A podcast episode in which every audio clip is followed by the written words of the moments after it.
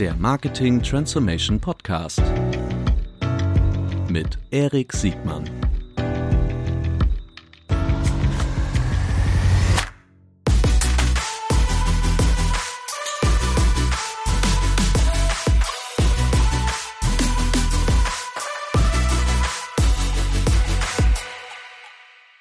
Herzlich willkommen zu einer neuen Folge des Marketing Transformation Podcast. Heute mit einem großartigen Thema und einem noch großartigeren Gast. Herzlich willkommen, Amir.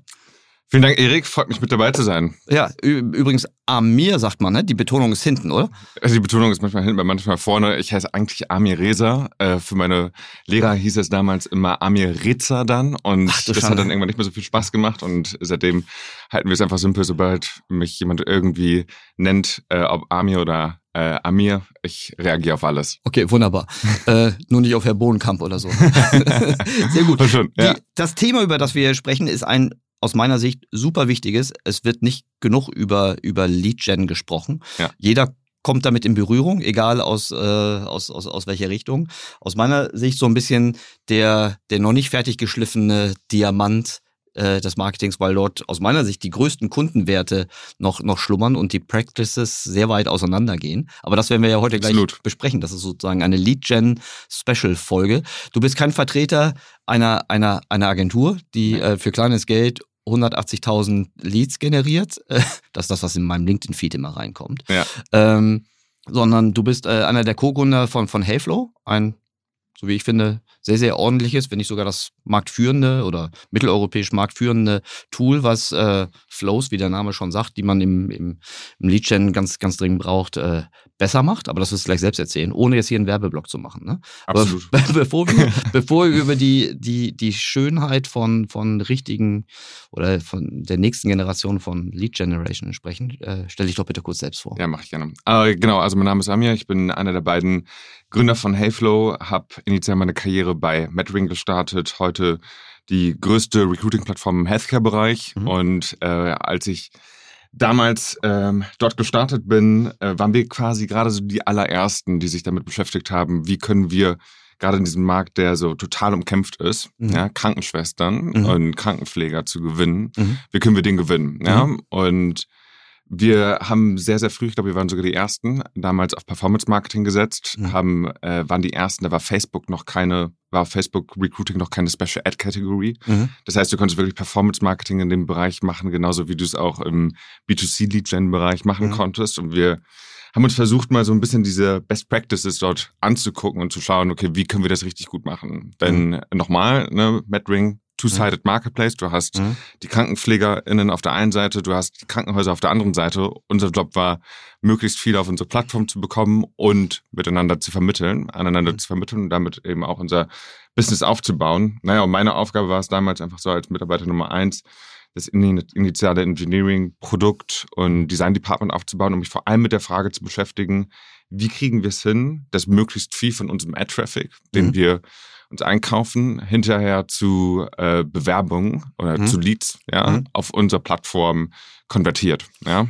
Ich finde das einen ganz guten Punkt. Äh, also diese initiale ähm, Situation ein zweiseitiger Marktplatz. Ja. Nur hier ist es, wenn ich es richtig verstehe, ja auch so, dass es nicht nur langt, also in diesem HR-Situation, ja. wo ja ein knappes Gut, nämlich ja. Krankenpflegerinnen, Pfleger genau. und äh, etc. Ähm, gesucht werden, das langt ja nicht einfach nur das eh schon da bestehende Suchvolumen irgendwie abzugreifen, sondern ja. du musst ja richtig durch, durch Push-Marketing äh, Awareness schaffen und dann versuchen, äh, in Dialog mit dem, mit dem Target zu treten. Ne? Absolut, absolut, mhm. ja. Und damals, ich meine, heute hast du wahrscheinlich auch selbst festgestellt, auf TikTok, Facebook und Instagram mhm. ist alles voll mit Recruiting, ja. Mhm. Also da wird wirklich Lead Gen auch ähm, mhm gemacht im Recruiting-Bereich mhm. durch Performance-Marketing. Mhm. Und ähm, das war damals, das war, wir sprechen hier vom Jahr 2016, 2017, war das noch nicht so.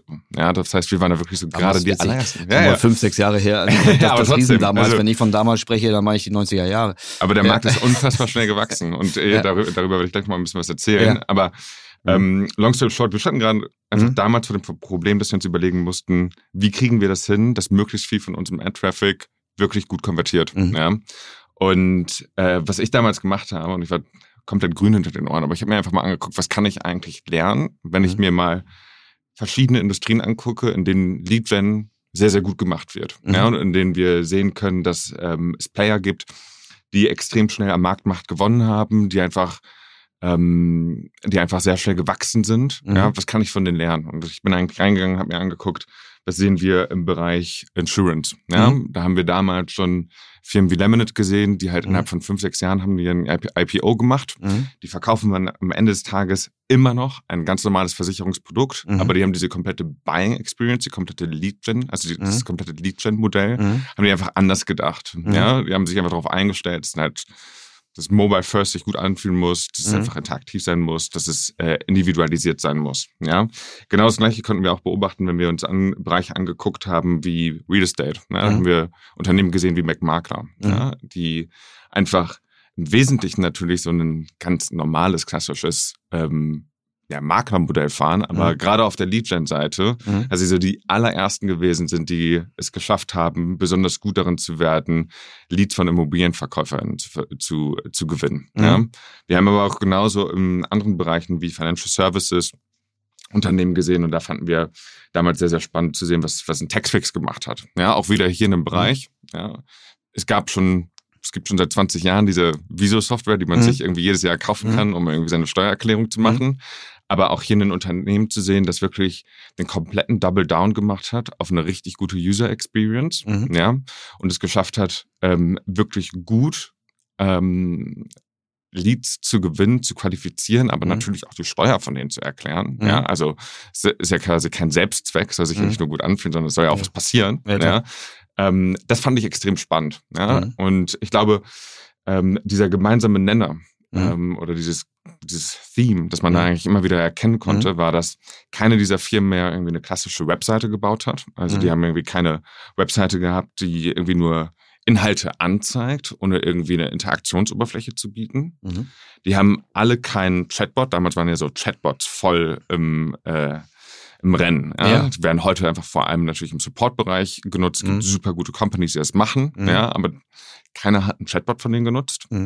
Und äh, Ken hat auch irgendwie so ein normales Webformular genutzt, ja, dieses, mhm. du kennst dieses klassische Kontaktformular, ja. so, wo du dann irgendwie. Das gibt's ja heute noch. Das, das ist heute ja nicht noch, so, dass ne? das schon weg ist. Es ist nicht weg, aber es, es ist quasi, ähm, es, es stirbt so gerade sein, äh, sein langsamen Tod, ne? Und ist ja schön, wenn es ein Tod stirbt, aber ja. ich kann das noch nicht erkennen.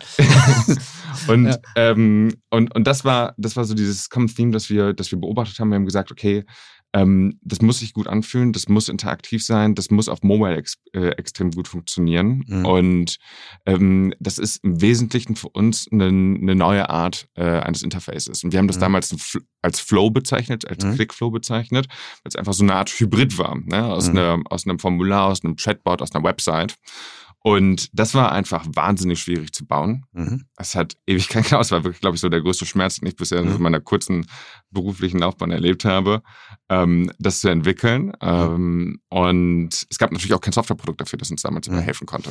Ja? Beschreib vielleicht nochmal kurz für diejenigen, die nicht von morgens bis abends schon über Leadgen nachgedacht haben, was der Flow eigentlich bedeutet. Also das, äh, also wirklich von der, von der, von der ersten bis zur letzten Seite, welche, welche Stufen ähm, so traditionellerweise gebaut also früher wurden die ja gebaut und ja. was eigentlich die Herausforderung dabei ist. Ich glaube, jeder, der schon mal gemacht hat, weiß sofort, äh, was, was es bedeutet. Aber ja. ich glaube, das ist auch eine ganz gute Brücke, ganz kurz über euer Produkt zu sprechen. Ja, genau. Also ich ja. glaube, die große Herausforderung ist, dass du einfach viele verschiedene Funktionalitäten hast, mhm. die an sich sich auch in Softwareprodukten befinden, mhm.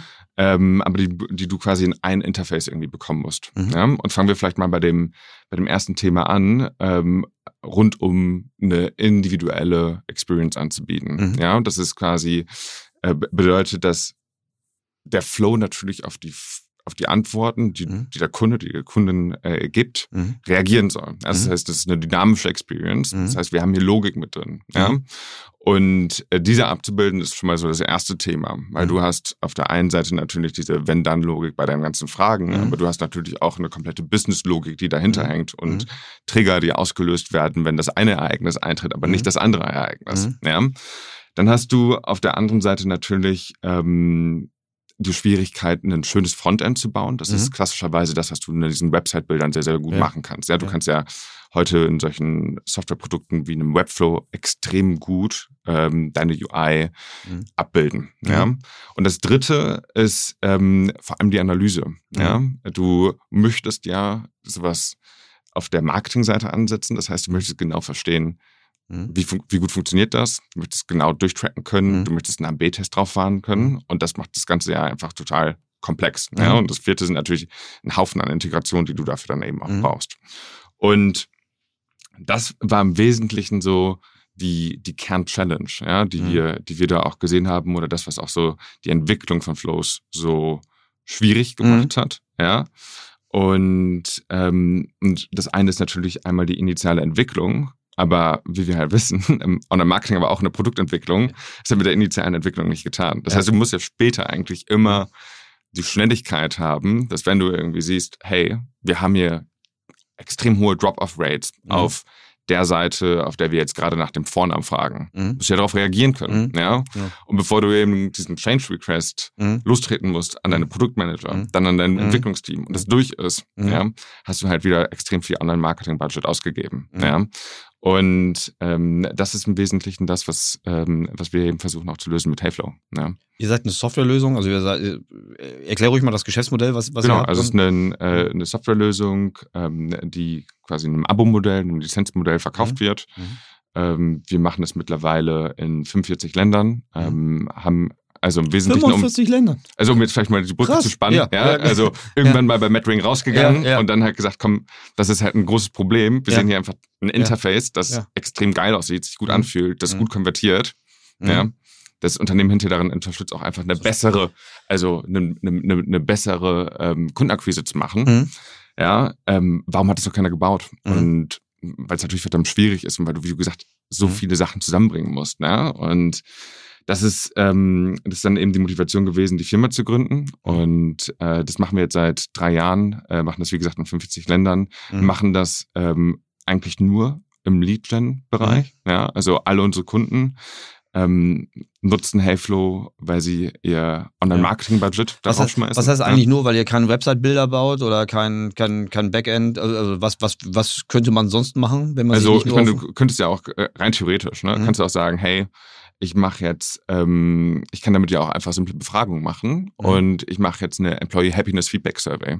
Okay. Ich mache jetzt, äh, ich mache jetzt mein Kundenresearch damit. Okay. Also. Ja? Aber du, so, ihr konzentriert euch einfach nur auf den Marketingprozess. Absolut. Der, der ja, genau. Mhm. Ja, und vor allem, weil damit dann natürlich auch ähm, ganz bestimmte äh, Buying Criteria ähm, mhm. oder Buying Requirements von, von, mhm. von Marketeers mhm. verbunden sind. Und die müssen wir natürlich äh, komplett erfüllen. Okay. Und da, deshalb liegt unser okay. Fokus nur darauf. Ja. Ich verstehe die Perspektive. Also du, äh, das ist die Entscheidung, ob du äh, alles anbietest, was man mit dieser Art von Tool- und Prozessmöglichkeit irgendwie kann oder ob man sich eher funktional in die Marketingrichtung äh, vertieft. Okay, ja. das, das verstehe ich sofort. Ja. Finde ich, find ich, auch schlau. Ja, und das, ja. Ähm, das machen wir jetzt genau für äh, verschiedenste Unternehmen, ähm, angefangen von Fortune 500 Companies, ähm, mhm. wie eine Adeco, ähm, mhm. großen äh, Banken wie der mhm. Crédit Agricole, machen das mhm. aber auch für Scale-Ups und Startups wie einem mhm. McMakler, GetSafe, Clark, äh, McMakler auch äh, mhm. witzigerweise mit dabei, obwohl es damals für mich so ein großes Vorbild gewesen ja, ist. Ich dachte niemals, dass sie irgendwann mal unsere Kunden werden würden, ja. aber auch zu sehen,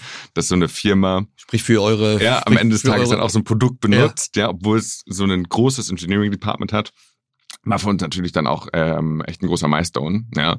Und äh, das ist, ähm, das sind eben wes äh, im, im, Wesentlichen Kunden, die kommen aus dem Financial Services Bereich, die kommen aus dem Versicherungsbereich, die kommen aus dem Energiebereich, wie so ein Solar, ja, mhm. die kommen äh, aber auch aus dem Recruiting-Bereich. Ne? Das sind mhm. so die, die Top 5, 6 Industrien, die wir sehen äh, mhm. und in denen einfach Lead-Gen eine unfassbar große Rolle spielt und in denen du halt auch siehst, dass selbst kleine Conversion Improvements, also wir mhm. bei unseren Kunden sehr große Conversion mhm. Improvements, aber da können natürlich bei den Budgets auch kleine Conversion Improvements einen ähm, extrem großen Impact haben auf auf den Umsatz ja. ja. und damit dann eben auch auf die Profitabilität des Geschäfts.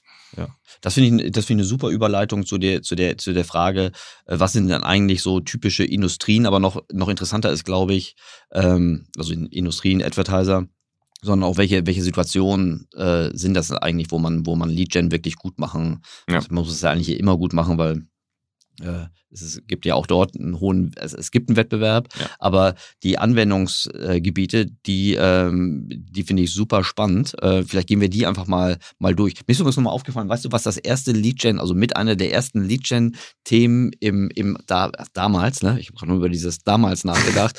äh, damals gab es, äh, vielleicht kennst du das noch, ist, sagt sie der Spruch was, ist ihre, ist ihre private Krankenversicherung auch zu teuer?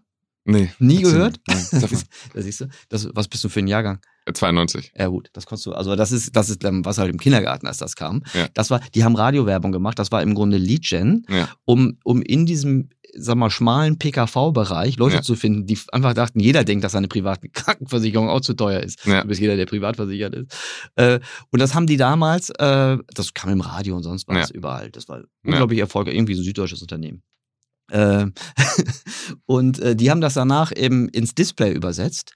Und ähm, wie sahen die Display-Motive aus? Ganz klassisches Thema private Krankenversicherung. Da waren immer so leicht bekleidete Damen in der Sauna abgebildet. Mit dem Text unten drunter ist ihre private Krankenversicherung auch zu teuer. So, das war Lead-Gen aus den, aus den frühen 2000er. Ja. Warum erzähle ich das? Weil, die, ähm, weil das Muster war auch schon damals, es ist eigentlich ein Low-Interest-Produkt. Keiner wacht auf und denkt, heute muss ich meine private Krankenversicherung optimieren. Ja. Äh, es- sie sind schwer zu selektieren. Also du es kannst nicht einfach mit, äh, mit, mit Streuverlusten irgendwie arbeiten. Und sie haben extrem hohe Kundenwerte. Das ist Ja. vielleicht der wichtigste Punkt. Absolut. Äh, dass die Kundenwerte eines, eines PKV, eines wechselbereiten PKV-Versicherten ähm, halt sehr, sehr hoch ist und dass so Lead-Gen funktioniert. Aber 20 Jahre später, ähm, wie machen denn so, äh, vielleicht nimmst du mal eine Industrie, die, die besonders weit ist oder eine im Mittelfeld, ähm, von der man sich was abgucken kann. Ja, Ich glaube, es gibt viele verschiedene interessante Industrien. Also ich Wollen finde mit den Solar- Makler- Maklern ich oder Solar Ich von finde mir so, aus- find Solar interessant, ich finde Versicherung sehr interessant, ich finde auch Recruiting extrem interessant. Mhm. Also Recruiting ist vielleicht so der Bereich, in dem man es am wenigsten erwartet, aber du hast an sich ja auch sehr hohe Kundenwerte, wenn du. Personalvermittlung Ja, machst, klar. ja, weil Ja. du bekommst halt deine 15, 20 Prozent aufs, ähm, aufs, aufs Bruttoeinkommen Mhm. und hast insofern natürlich recht hohe, äh, recht hohe Werte da. Mhm. Und das ist ein Bereich, den ich spannend finde, weil man hier eben auch sieht, wie viel über Social geht. Ja, also Facebook, Instagram ähm, wird halt sehr, sehr gut beworben. Mhm. Ja, ähm, Google Ads wird sehr, sehr stark beworben. Mhm. Und dann geht es natürlich äh, schnell los mit dem Flow, mit der Mhm. Vorqualifizierung, Mhm. mit einer einfachen Frage am Anfang. Mhm. Ja, also können wir vielleicht auch gleich nochmal drauf Ja. sprechen, Ja. drüber sprechen, was sind so die Sachen, die gut gemacht werden, die schlecht gemacht werden. Ähm, aber genauso ist es natürlich auch interessant im Versicherungsbereich. Ne? Auch hier Mhm. sehen wir äh, super gute Beispiele von Unternehmen, die halt auch jetzt so sehr, sehr früh schon damit angefangen sind, UGC zu nutzen, die auch einfach nochmal mehr auf Authentizität setzen, die nicht nur auf schön designte Ads setzen, sondern eben auch gucken, okay, wie können wir den Kundenwert vielleicht indirekt nochmal so ein bisschen vermitteln. Mhm. Ja? Und die dann aber auch einfach sehr gut damit arbeiten, Leute schnell abzuholen und Leads einfach sehr, sehr gut zu qualifizieren und einzusammeln. Mhm. Ja? Mir, mir fällt übrigens noch ein Grund ein, die, ähm, die äh, neben, den, neben den Kundenwerten und dieser äh, Frage Push oder Pull, Ja. ähm, die, die Skalierungsfähigkeiten. Ne? Die, Ja. Also viele, wenn du jetzt in der Versicherung, wenn du CMO einer Versicherung bist, dann ist dein, also dann hast du mehrere Probleme, aber eins deiner Probleme, die du auf jeden Fall hast, sind, ist Profitabilität der Kundengewinnung Ja. ähm, und äh, die Skalierung der Kundengewinnung, weil die meisten sind dann brutal abhängig von den Vergleichern. Ja. Das ist ja auch Ja. krass, wie groß die Abhängigkeit von, Ver also wir alle reden über die Suchmaschinen, Ja. aber die Vergleicher sind ja im Grunde nochmal Ja. besonders krass, weil sie dann auch die Marge runterbringen. Ne? Absolut. So. Ja. Und das ist ja bei Leadgen umgeht man das ja, ne? Man umgeht die Suchmaschine und man umgeht, also in der Regel, und man umgeht auch die, die Vergleichsplattformen. Ne? Absolut. Also der Fokus liegt eigentlich auf, auf Social. Der Mhm. Fokus liegt darauf, Kanäle wie TikTok, wie Instagram, wie Facebook Und damit reiner Impuls, ne? ja, Das, äh, gut, Mhm. gut zum Laufen zu bringen. Ja, ja. cool. Und wir sehen, äh, dass es einfach in sehr, sehr vielen Bereichen sehr gut funktioniert. Und Mhm. wir machen es ja auch selbst genauso. Ja? Ja. Auch B2B-Lead-Gen. um eure, eure genau, Leads zu auch gewinnen. B2B, B2B-Lead-Gen funktioniert Ja. auch sehr gut über Social. Da haben wir uns auch damals immer sehr viele den Vogel gezeigt und meinten, ja, wie kannst du denn äh, überhaupt äh, B2B-Leads, ja, Mhm. also Unternehmen, Mhm. ähm, Unternehmenskunden gewinnen über Social. Wenn ich das nicht glauben wollen würde, würde ich sagen, ja gut, das funktioniert nur, weil ihr Marketeers ansprecht und die und die, die hängen, auf Facebook und die sind zwar Instagram- erwachsen, aber ja. hängen trotzdem bei, bei TikTok ab. Ja. Ähm, aber das ist vermutlich nicht so, ne? Also ich glaube, das kannst du auch genauso machen, wenn du ein Produktmanagement-Tool verkaufst. Ja. Also das sehen wir auch, ne? Oder Mhm. wenn du ähm, Kunde von uns ist GetPress, ja. Die Mhm. bringen, bringen, bringen ihre, ihre Firmenkunden oder Mhm. Unternehmen in die Presse. Ja. Mhm. Äh, und auch da können die halt sehr, sehr gut über Webinare, Gated Content, Initiativen oder ähm, individuellen Angeboten, Angebotskonfiguratoren, äh, können mhm. die natürlich auch sehr, sehr gut neue Kunden gewinnen. Mhm. Und das ist etwas, was mhm. wir in diesen Bereichen einfach sehr äh, ja, erfolgreich mhm. ähm, wiedererkennen. Gibt es noch irgendwelche Muster, die wir von den Industrien ableiten können? Äh, oder wollen wir mal über die, was funktioniert, wie gut, also um, um mal so eine Strecke durchzugehen, ja. weil, also wir können aber auch springen, ne? Wir können auch zwischen ja. Beispiele aus Industrien nehmen, gut oder schlecht, das ist mir vollkommen mhm. egal. Ich glaube, ich glaube, was sehr, sehr spannend ist, ist sich mal genau anzugucken, ähm, wenn wir mal so einen Flow auseinandernehmen, mhm. mhm. wann funktioniert es eigentlich gut und ja. wann funktioniert es nicht Komm, so lass gut. uns mal einen Flow auseinandernehmen. das ist natürlich schwer jetzt in einem, in, in, einem, in einem Podcast, wo man das nicht sieht, aber du, aber du kannst ja gut beschreiben. Ja, ich, ich, ich, ich gebe mir auf jeden Fall Mühe. Ähm, genau, also ich glaube, was wir zunächst einmal sehen, ähm, das ist für uns einfach so der Leitspruch, den wir auch immer wieder unseren Kunden mitgeben. Convenience is King. Ja, mhm. also es muss sich einfach gut anfühlen. Mhm. Und deshalb funktioniert auch kein normales Formular, weil das mhm. erste, was du machen musst beim Formular ist, Denken. du wirst nachher, ja, du, wirst nachher das gefragt und ja. du musst auf einem kleinen Screen ja. tippen, deinen Namen eintippen, deine E-Mail-Adresse eintippen und deine Telefonnummer eintippen und so weiter und so fort. Und das musst du eben machen, ohne investiert zu sein. Weil das Zweite, was wir sagen, ist, in for a penny, in for a pound. Ja? Wenn du mit einer, ja, wenn du mit einer einfachen Frage startest, mhm. Mhm dann bist du, ähm, sind deine Kunden oder sind, sind deine Website-Besucher, mhm. sind halt investierter. Ja, mhm. ich glaube, das ist so eine Art Crescendo absolut, der komplex. Ja, die, die, die, klicken sich durch. Mhm. Ja, und, und, und genau das möchtest du ja haben. Die mhm. sollen sich durchklicken, das soll sich custom anfühlen, das soll mhm. personalisiert sein. Und, ähm, und deshalb sagen wir immer, äh, starte mit einer einfachen Frage. Mhm. Ja, wir haben auf unser, auf unseren B2B Lead Gen Flow starten wir häufig mit der Frage, does your business have a website?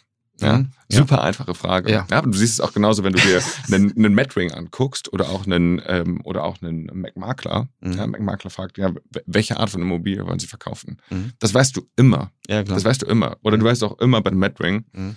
ähm, in welchem Bereich du deine Ausbildung gemacht hast. Du musst nicht nachdenken. Ja, aber wir haben auch schon Leute gesehen, die gefragt haben, hey, ähm, wie möchtest du am liebsten äh, zur, zur Arbeit fahren? Mhm. Weil sie dachten, okay, das ist kundenzentrierter. Ja. ja.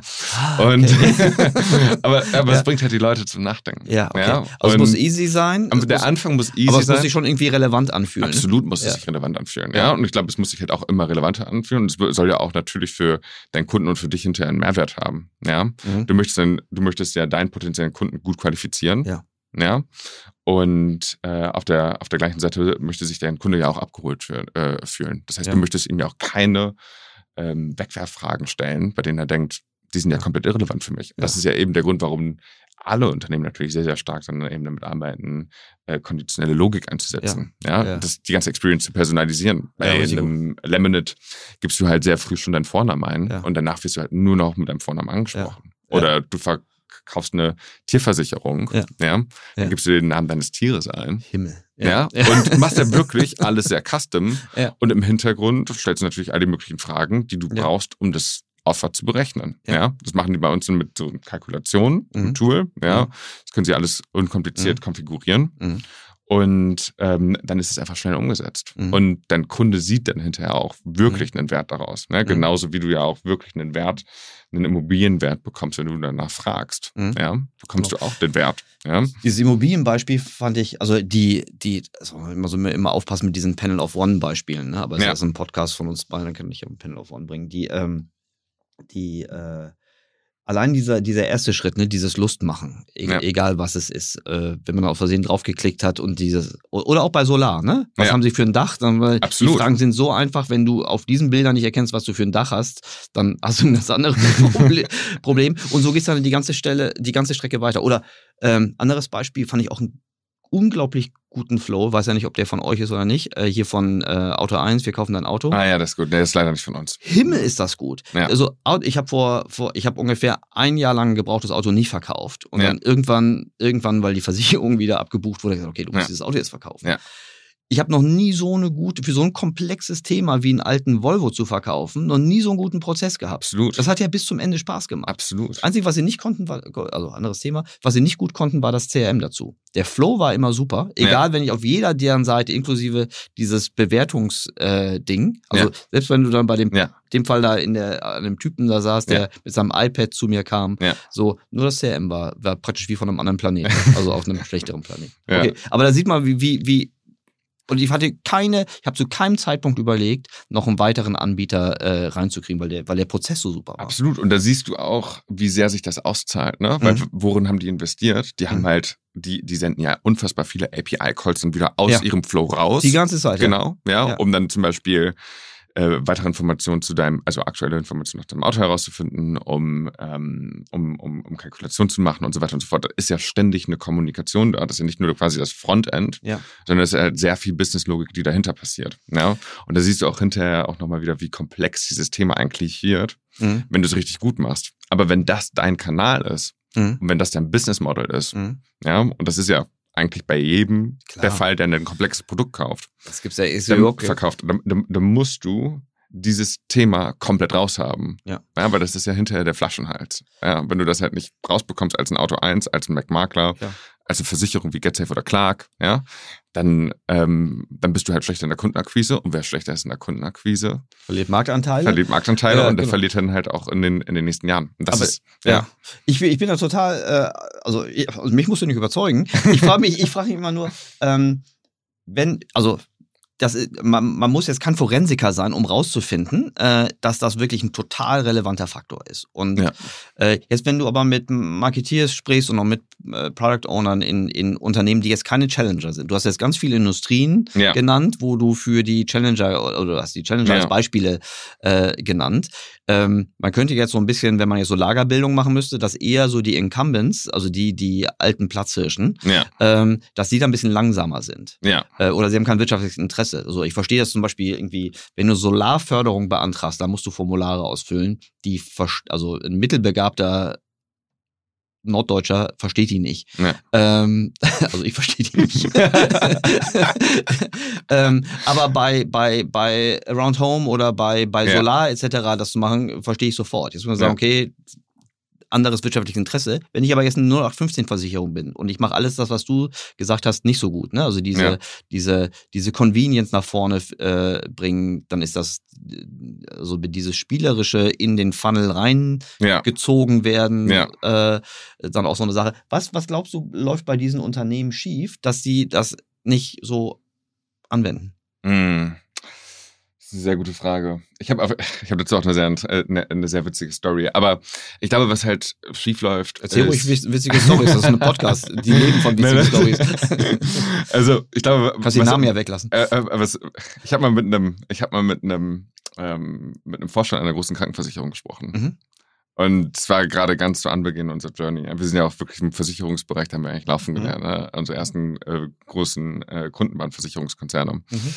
Und ich kann mich aber an ein Gespräch sehr, sehr lebhaft erinnern. Ähm, saß ich bei denen äh, vor Ort und ähm, habe eben, wie gesagt, mit dem Vorstand von der Krankenversicherung gesprochen und habe ihm das mhm. erzählt, hey, mhm. da müssen wir was machen und so weiter und so fort. Und dann mhm. hinterher auch die Preise gesehen und gesehen, was es auch alles kostet. Und deine Fief, deine, deine unsere Fees, ja. genau. Mhm. Ja. Und ich, seine Reaktion war, äh, wir können doch eigentlich weiter unsere E-Mails schicken. Die, sind, mhm. die, können wir kostenlos rausschicken mit mhm. einem PDF an unsere Kunden oder auch an potenzielle Kunden. Da ging es, mhm. ja, kleine, also, kleine, mhm. also etwas speziell, die haben halt Millionen Kunden, mhm. ja, und da ging es natürlich eher um die Reaktivierung von Bestandskunden, von den mhm. sogenannten Karteileichen, mhm. ja. Aber da war äh, quasi auch der Ansatz zu sagen, äh, es gibt doch eine kostenlose Alternative. Ja. ja. Und das Problem ist einfach, dass die Leute nicht verstehen, dass sich die kostenlose Alternative für ihre Kunden nicht anfühlt und den ja. Vertrieb halt nicht vom Kunden ausdenken, sondern von sich ausdenken. Ja. ja? Und, und ich das, glaube, sind, das sind ja auch trotzdem Mörderopportunitätskosten eigentlich. Das sind Mörderopportunitätskosten. Und das mhm. Ding ist natürlich auch, wenn diese Unternehmen schlecht in der Kundenakquise sind, mhm. ja, dann aber auch sich nicht bewegen, wenn es darum geht, ihre Bestandskunden zu behalten und ständig auch weitere Budget-Cuts machen ja. und so weiter und so fort. Ja?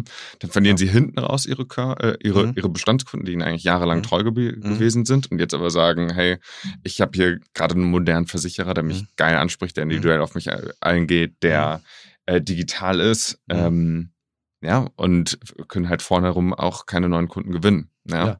Also und wollen dann quasi haben dann zwei große Probleme, die sie, äh, die sie, die sie lösen müssen. Einmal, ja. hey, wir brauchen mehr neue Kunden, mhm. weil unsere alten Kunden, die sind, mhm. ja, die, die, entweder die sterben mhm. oder die sind halt irgendwie, wir verlieren die. Mhm. Ja. Und, und so, glaube ich, also das, das ist so ein, so, so, so ein Wandel, ich glaube, der tritt halt nicht direkt ein. Ja, der tritt, tritt halt allmählich ein.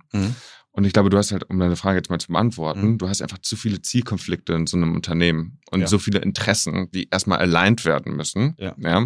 damit du hinterher dann in eine Situation kommst, in der du sagen kannst, ja, ähm, warum sind wir nochmal hier zusammengekommen mhm. und welches Problem wollen wir eigentlich lösen? Ja. ja und ich also glaube, das passiert in den Augenblicken dann zu selten, dass du einfach mal eine Entscheidung triffst und dich bewegst und dann auch eben diejenigen empowerst, die wirklich das größte Interesse haben, auch ihr, ihren Business-Outcome nach vorne zu bringen. Ja?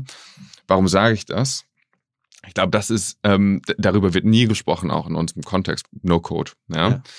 Ähm, in, in, unserem Bereich ist es einfach so, dass äh, natürlich jede Abteilung immer irgendwie sein Business Outcome hat. Haben, es gibt einen Overarching, also ein ja. Äh, übergeordnetes ja. äh, äh, Unternehmensziel, ja. es gibt Abteilungsziele, ja.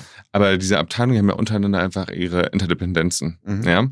Was du machen kannst durch, dem, durch, durch No-Code, ja, ist, dass du ja eben die Möglichkeit hast, diejenigen, die auch wirklich das Interesse haben, ihr Abteilungsziel zu erfüllen, mhm.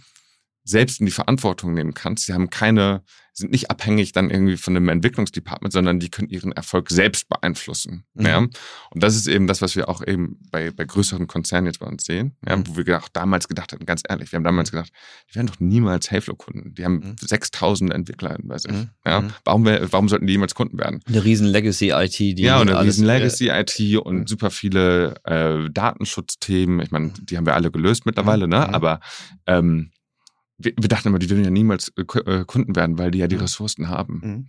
Aber es geht ja, aber es geht ja hinterher um das. Empowerment von mhm. den Leuten, mhm. die hinterher ihr Business Objective erreichen wollen. Ja. ja?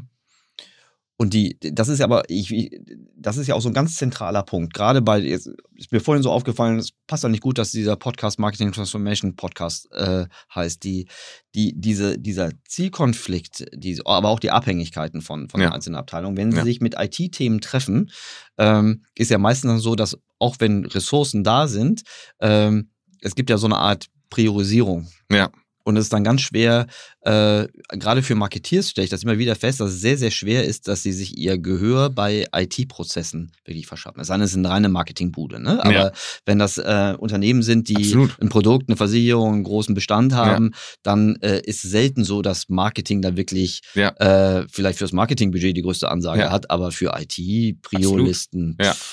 Also das, es gibt übrigens eine Parallele von, also auch jetzt sind wir in, im damals, ein bisschen zwischen deinem und meinem damals, äh, als es um Testing ging. Ja. Testing, ne? Weil sonst muss man das serverseitig, kann man das clientseitig machen, ja. muss man für jeden Test irgendwie ans, ans Mutterschiff rangehen. Ja. Damals war so die Ausrede, wir können nicht testen, welches Produkt besser performt, in welchem Segment, ja. als diese, diese jetzt so minimalinvasiven äh, Testing-Tools äh, ja. nicht gehabt. Ne? Das gleiche geht jetzt auch bei der, bei der Kundenakquise und bei der, bei der Bindung weiter. Ja. Okay, die ähm, schönes, schönes Beispiel, nochmal kurz zu den, zu den zu den, was sind eigentlich gute Prozesse, also gute äh, Lead-Prozesse und warum nicht, da ja stehen geblieben. Ne? Also ich glaube, das Thema, das dass das nicht, sagen wir mal, auf keinen Fall zum, zum Erfolg führen kann, Lead-Gen schlecht zu machen oder gar nicht zu machen, ähm, ist, ähm, ist, ist glaube ich, ganz klar. Wenn ich, wenn ich so, so typische mittelgute Lead-Prozesse durchgehe, habe ich immer so eine Sollbruchstelle, wo ich mich jedes Mal frage, kann das kann das richtig sein. Mhm. Das ist die Stelle, wo ich so heiß gemacht wurde, dass ich kurz vor der, kurz vor dem eigentlichen Ziel stehe, wie zum Beispiel mein kostenloses Wertgutachten für meine Immobilie oder ja, ja. whatever, den, den ja. praktisch den, den Preiscode, wo ich dann, wo ich das Gefühl habe, okay, jetzt muss ich nur noch fies meine E-Mail-Adresse angeben und dann passiert irgendwie was. Ist das, ist das ein Bug oder ist das ein Feature? Äh, kommt drauf an. Also, weil das ist tatsächlich ein Problem, ähm, das man aber lösen kann. Mhm. Ja? Äh, wir sehen äh, sehr deutlich, ich glaube, teilweise 20 bis 30 Prozent Conversion Improvements mhm. mhm. auf dieser Seite, von der du gerade sprichst, ne? Mhm. die klassischerweise von vielen Unternehmen so umgesetzt wird, dass sie sagen, wir fragen nach dem Vornamen, dem Nachnamen, der E-Mail-Adresse und der Telefonnummer auf einmal ab. 20 mhm. das, bis 30 Conversion Improvement, also für, den, für den, Schritt, machen, für den Schritt. Das, genau, mhm. wenn, sie müssen es aufteilen. Mhm. Das ist eben genau okay. das. Wenn sie die Strecke. Die, Ja, sie müssen hier auch die einzelnen Fragen aufteilen. Ähm, ich sage nicht, dass man den Vornamen und den Nachnamen nochmal aufteilen muss ja, auf der Strecke, aber definitiv die Abfrage von der Telefonnummer und E-Mail-Adresse. Ja. Und was du machen kannst, wenn du smart bist, ist, dass du die Daten dann schon mal in dein CRM schickst. Klar. Und quasi die E-Mail-Adresse schon mal hast mhm. Und als Bonus danach noch die Telefonnummer einsammelst. Mhm. Ja. Mhm. Das wäre quasi die Best Practice. Das ist das, was mhm. wir hier empfehlen. Ähm, grundsätzlich, glaube ich, bin ich jetzt kein Freund davon, unnötige Friction zu mhm. verursachen. Ja, also wenn du direkt das Angebot äh, customizen kannst mhm. und rausschicken kannst an den Kunden, dann mach das. Ja? Ähm, wenn du direkt den Kunden anrufen kannst, mach das auf jeden Fall. Ja? Ähm, ich würde aber nie dazu raten, unnötige Friction also künstlich herbeizuführen. Ja. Das würde ich nicht machen. Ich, ich ja? habe das Gefühl, das machen nur, nur, nur Anbieter, deren, deren, deren Mehrwert, also das, was sie mir für den Lied dann irgendwie liefern, ja. so, so unter Druck ist oder so schlecht ist, dass sie einfach, okay, keine Chance haben, mit mir sonst irgendwie in, in Verbindung zu treten. Ähm, also, also Beispiel, ne? Ja. Was spricht dagegen, praktisch das erste Angebot einfach rüber zu schicken über einen Weg, den, den, den du bestimmst oder sofort mit Download? Da gibt es auch Parallelen im B2B-Marketing, ne? Ja. Die alte Regel, die, also die erste Funnel-Stufen-Lead-Gen-Regel war immer so, äh, du tauschst im Grunde das White Paper gegen die E-Mail-Adresse und den Opt-in. Ja. So, das ist so der klassische Tausch, ja. ne? Das ist, das glaube ich, ist jetzt also es kann noch funktionieren, aber ja. das ist jetzt, glaube ich, nicht mehr State of the Art. Ja. Äh, viele gehen dann, werden dann großzügiger und andere haben so ganz andere Konzepte wie zum Beispiel Account-Based Marketing, wo es im Moment gar ja. keine Hürden mehr gibt, sondern die im Grunde nur noch Daten sammeln und dann versuchen, äh, den, das Target so zu überzeugen, dass sie von sich auskommen. Ja. Ähm, wie geht das also nur über die, ist das kein technisches Problem, sondern nur ein konzeptionelles Problem? Diese, diese Hürde zu vermeiden. Also zwischen diese, das ist eigentlich die De-Anonymisierungshürde. Ne? Mhm. Das ist die, die Hürde, wo ich von einem, von einem anonymen Visit zu einem, zu einem, mhm. zu einem Prospect werde. Mhm. Ähm, oder ist das nicht gar nicht die größte Hürde? Das war ja so eine Hürde, die ich immer aus meiner, aus meiner User Experience gesehen habe. Ähm, aber wenn du sagst, hey, das ist gar nicht die größte, sondern die größte Strecke. Äh, die größte Hürde ist eigentlich, und da verlierst du tatsächlich die meisten, mhm. ist die Startseite. Ja? Okay. Du musst eigentlich vor allem die Startseite immer optimieren. Das heißt, okay. wenn wir jetzt gerade auch an einer internen ähm, Lösung fürs AB-Testing mhm. arbeiten, mhm. dann fokussieren wir uns vor allem eben darauf, unseren Kunden zu zeigen, wie sie die Startseite optimieren können. Ja? Was, was, was macht eine gute Startseite aus? Sie ist kürzer als, ähm, als Unternehmen sie haben wollen. Äh, ja. weil, weil Unternehmen, ich meine, ja. das ist ja, ja bei uns allen so. Wir, wir, wir, reden ja alle unfassbar gerne über uns selbst. Ja. Und wir möchten ja alle erzählen, welche Vorteile es bei uns gibt und was wir auch noch anbieten und warum wir besser sind als die Konkurrenz. Ja. Aber ein klares Wertversprechen zu haben und einfach reinzugehen mit einer sehr deutlichen Message ja. und auch mit einer deutlichen Erwartungshaltung an den Kunden, mhm. was passiert in den ja. nächsten Schritten. Ja. Das ist das, was du eigentlich liefern musst. Wir sind 80 Prozent des Traffics, den wir sehen, bei unseren Kunden, das laufen jetzt mittlerweile über 60, 70 Millionen ja. ähm, an Traffic drauf. Ja, mhm. äh, das ist mobile. Und mhm. du kannst nicht, ja, klar. Kein, kein Mensch möchte sich, möchte da wirklich komplett bis zum Ende runterscrollen, mhm. sondern du musst halt wirklich sehr klar sein in deiner Message. Ja. Und deshalb würde ich eher den Funnel-Step mhm. würde ich optimieren, mhm. als mich jetzt nochmal die ganze Zeit, mir nochmal die ganze Zeit die Frage zu stellen, okay, wie mache ich jetzt am Ende den Kontaktscreen. Ja? Okay. Mhm. Den würde ich schon aufbrechen. Wie gesagt, mhm. das ist auf jeden Fall eine, eine, eine, Best Practice, die wir, die, die wir empfehlen und von mhm. der wir auch sehen, okay, mhm. führt, zu, führt zu einem deutlichen Conversion Improvement. Mhm. Aber ich glaube, der Kern liegt einfach wirklich in dieser Connection aus meiner Ad, ja, Mhm. Und was ich in meiner Ad auch an mhm. Wertversprechen und Erwartungshaltung formuliere und mhm. wie ich das aufgreife auf meine Landingpage. Das ja. ist der Inhalt, das, was muss ich, halt Social Media, genau, dass genau. der Content dann rübergeroutet wird und nicht. Ja, und es äh, muss halt passen. Ja, mhm. und da kannst du natürlich auch schöne Sachen machen, wie dynamisch die Headlines einfügen ja. und sowas. Ne? Das, das, das macht, macht auf jeden Fall Sinn, dass ich da eben auch die Leute nochmal mhm. wiedererkenne in der Ad, dann auch auf deiner Landingpage. Ja. Und ähm, wenn unsere Kunden das machen, und das mhm. können sie auch in Heyflow genauso umsetzen, also auch mhm. die Landingpages selbst bauen, ja, dann sind sie einfach auch erfolgreicher.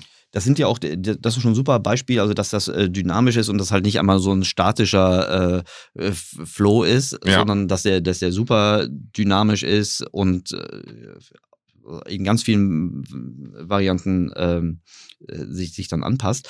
Diese API ähm, Fokussierung, die habt ihr ja nicht nur am Anfang, sondern die ist ja auch im, im, im, im Prozess, im Funnel Absolut. selbst. Hast ja. du noch ein Beispiel, wo, wo APIs ins Spiel kommen? Ja, Hundertprozentig. Ich habe ein super schönes Beispiel. Das haben wir gerade für einen Kunden um, umgesetzt. Selten, dass jemand in, man sagt, bei, bei APIs praktisch so leidenschaftlich. es ist, aber es ist wirklich schön. Ja, es ist wirklich schön.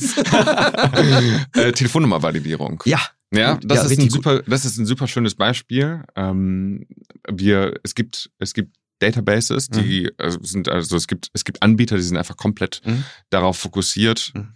Telefonnummern zu validieren. Mhm. Ja, und ich würde unseren Kunden immer empfehlen, mhm so einen Anbieter mit mhm. einzubinden in ihren. Flow. Ja, in, in, in ihren Heyflow. Ja. ja, das ist das, was, was du machen kannst. Natürlich siehst du so einen leichten Conversion Rate Decrease, weil du halt weniger, ich sag mal, Fake Leads hast. Ja. Aber am Ende des Tages möchtest du ja Leads haben, mit denen dein Sales-Team richtig gut arbeiten kann. Ja, vor allen Dingen, du, ja, du musst dich ja dann weiter qualifizieren. Absolut. Und wenn Absolut. das nicht stimmt, dann ist du und, und da würden wir zum Beispiel auch immer eher empfehlen, also Stand jetzt, wenn mhm. wir immer eher empfehlen, diese Telefonnummer-Validierung äh, wäre, also mhm wie eine API zu machen, mhm. die wirklich nur im Background checkt, mhm. ob die Telefonnummer existiert und mhm. dann einfach nur mhm. quasi die, die Antwort zurücksendet. Nicht, genau. genau ja. Ähm, noch Beispiele vielleicht Beispiel, so für Content-Sachen oder so? Ja, ich finde, was ich jetzt zum Beispiel hier dann nicht machen würde, wäre eine SMS-Validation. Ja, das könntest du auch machen. Du kannst natürlich auch sagen, hey, ähm, ich schicke eine, ich schick eine äh, SMS dann an die Telefonnummer. Weil das eine Hürde ist. Ja, ist eine Hürde. Ja. Dann du wechselst die App, dann musst du diesen Code kopieren, funktioniert, es funktioniert mhm. nicht einwandfrei mit, die, mhm. mit jedem Betriebssystem. Mhm. Äh, funktioniert vielleicht auf iOS ganz gut, aber dann hast du, hast du äh, da einfach größere Hürden, wieder mehr Friction. Mhm. Der Kunde muss arbeiten und ich will den Kunden eigentlich arbeiten lassen. Also mhm. Convenience genau. is King, muss sich ja mhm. gut anfühlen und äh, soll dir natürlich aber auch helfen. Das kannst du auch schön im Hintergrund machen über eine API. Ja. Gibt es noch, äh, gibt's noch äh, Situationen oder Beispiele, ähm, wo die API irgendwie anderen Content einspielt? Mhm. Ja, klar. Also aktuelle Zinssätze. Du möchtest mhm. beispielsweise Financial Services, möchtest äh, gerne irgendwie einen äh, Kredit berechnen mhm. ähm, und äh, möchtest dann eben auch auf äh, Kreditkonditionen von verschiedenen Anbietern zurückgreifen. Mhm da kannst du natürlich eben auch ähm, Daten abrufen oder sollst Daten abrufen mhm. und im Financial Services Bereich dann eben auch ein Angebot liefern, mit dem dein mhm. Kunde direkt arbeiten kann. Mhm. Ja. Und das ist insofern natürlich auch ein, ein spannendes Beispiel. Ja. ja. Richtig super. Klasse. Wir, wir müssen ein bisschen auf die Zeit gucken. Ich würde dich trotzdem gerne fragen: so, hast du sowas wie, gibt es sowas wie eine Checkliste? Äh, irgendwas, etwas, äh, wenn, wenn, also ich kann mir vorstellen, dass jetzt einige äh, hier zuhören und denken, verdammt nochmal, ich müsste eigentlich auch mal mein, mein, mein, mein Funnel mhm. Besser machen. Mhm. Was sind so, so Dinge oder vielleicht auch also mal Dinge, die man vermeiden sollte? Mhm. Aber hast du irgendwie so, so, eine, so, so, eine Liste, die man an die Hand geben könnte, wie, wie man dann praktisch einsteigt und ja. schnell Also vielleicht nochmal so ein bisschen zusammenfassen. Ne? Also mhm. Punkt Nummer eins, Convenience is King. Mhm. Experience muss sich gut anfühlen. Ich brauche eine simple Landing, mhm. Landingpage, auf der ich halt sehr gut mein Wertversprechen vermittle. Ähm, zweitens, simple Einstiegsfrage. Also ähm, mit einer simplen Frage zu starten, die der Kunde schnell beantworten kann. ist sehr, sehr wichtig. Mhm. Drittens, fünf bis sieben Fragen maximal. Also mhm. wir empfehlen nicht deutlich mehr Fragen zu stellen, aber auch mhm. nicht weniger. Mhm. Das ist, glaube ich, so der mhm. Bereich, der sich für uns äh, und für unsere Kunden so mhm. besonders magisch anfühlt. Mhm. Und dann sehen wir natürlich eben auch, und das wäre ähm, wär, wär ein weiterer Tipp, deutliche Conversion Improvements, wenn du eben äh, schaffst, deinen Kontaktscreen aufzubrechen ja. und nicht alle Fragen auf einmal ähm, stellst. Ansonsten ähm, Clarity, ja, mhm. also wirklich Klarheit in den Fragen, die du stellst. Du mhm. möchtest unklare Fragen vermeiden, die in irgendeiner ähm, Art und Weise äh, Ambiguität ausstrahlen mhm. und äh, dann auch nochmal wirklich dieses Wertversprechen. Also es muss halt mhm. klar sein, warum, warum du das du machst. Das was, ja. Und mhm. es muss sich natürlich auch personalisiert anfühlen. Das heißt, dieses Warum ähm, soll eine klare Erwartungshaltung formulieren und du sollst sie natürlich auch erfüllen können durch eine personalisierte Experience. Das heißt, durch ja, eine, ähm, ein individuelles Routing durch mhm. ein ähm, individuelles Offer, das mhm. dann hinterher auch der Kunde bekommt. Das wären mhm. so die Top-Sachen, auf die ich hier achten würde. Ja, okay, cool. Jetzt so von wegen, ich muss auch wieder über die Themen denken, warum man das nicht machen sollte. Du hast ja. vorhin so ein Beispiel genannt von, von dieser Anekdote, was die Kosten angeht. Ja. Ich kann nur sagen, die Kosten, Opportunitätskosten, also die ja. Kosten der Unterlassung, äh, ja. das ist äh, muss jeder für sich selbst wissen. Aber ich umgehe ja im Grunde meine eigenen IT, also ein bisschen, so No-Code hat ja immer so ein bisschen das Versprechen, dass ja. das vom, von der Komplexität her beherrschbar ist und ich ja. eventuell, natürlich brauche ich die APIs in ja. meine anderen Systeme. Ähm, gibt es irgendwie so, so eine Indikation? Ich meine jetzt nicht nur die Kosten eures Tools. Ihr seid ja nicht vergleichbar mit einer, mit einer Salesforce-Integration. Es ist ja ein ganz, ganz, ganz anderer Schnack.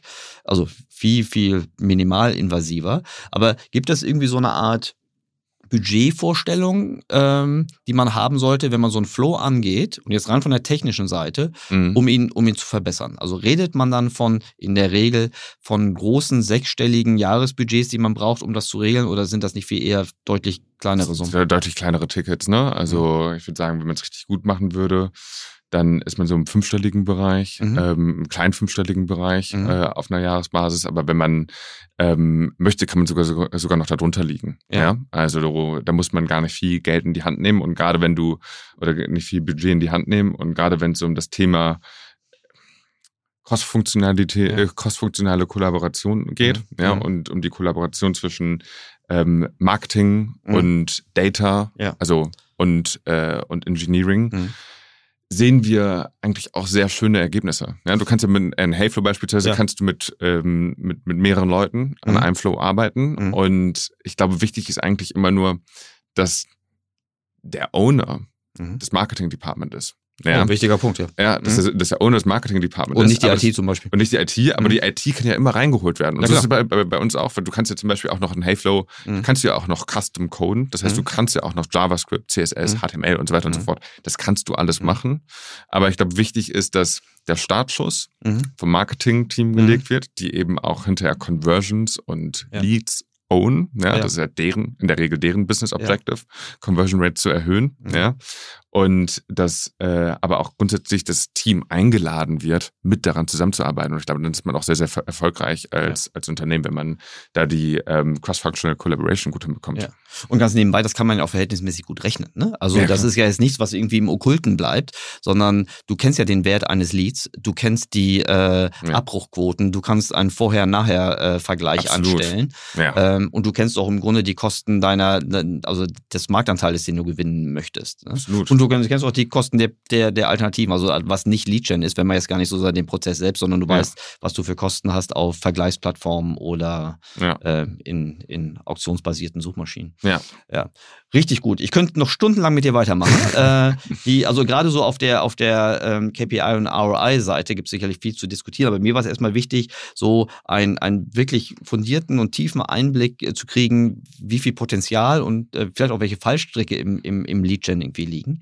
Ja. Äh, dafür ganz herzlichen Dank. Ja, vielen Dank, dass ich äh, Spaß hier sein durfte. Danke. So. Und ich habe noch nie jemanden gehört, der so emotional beim Thema ah, API Richtig gut. Ich wünsche dir weiterhin viel Erfolg. Danke sehr. Äh, und freue mich schon aufs nächste Mal. Ja, vielen Dank. Danke, dass ich hier sein durfte. Bis dann. Sehr gerne.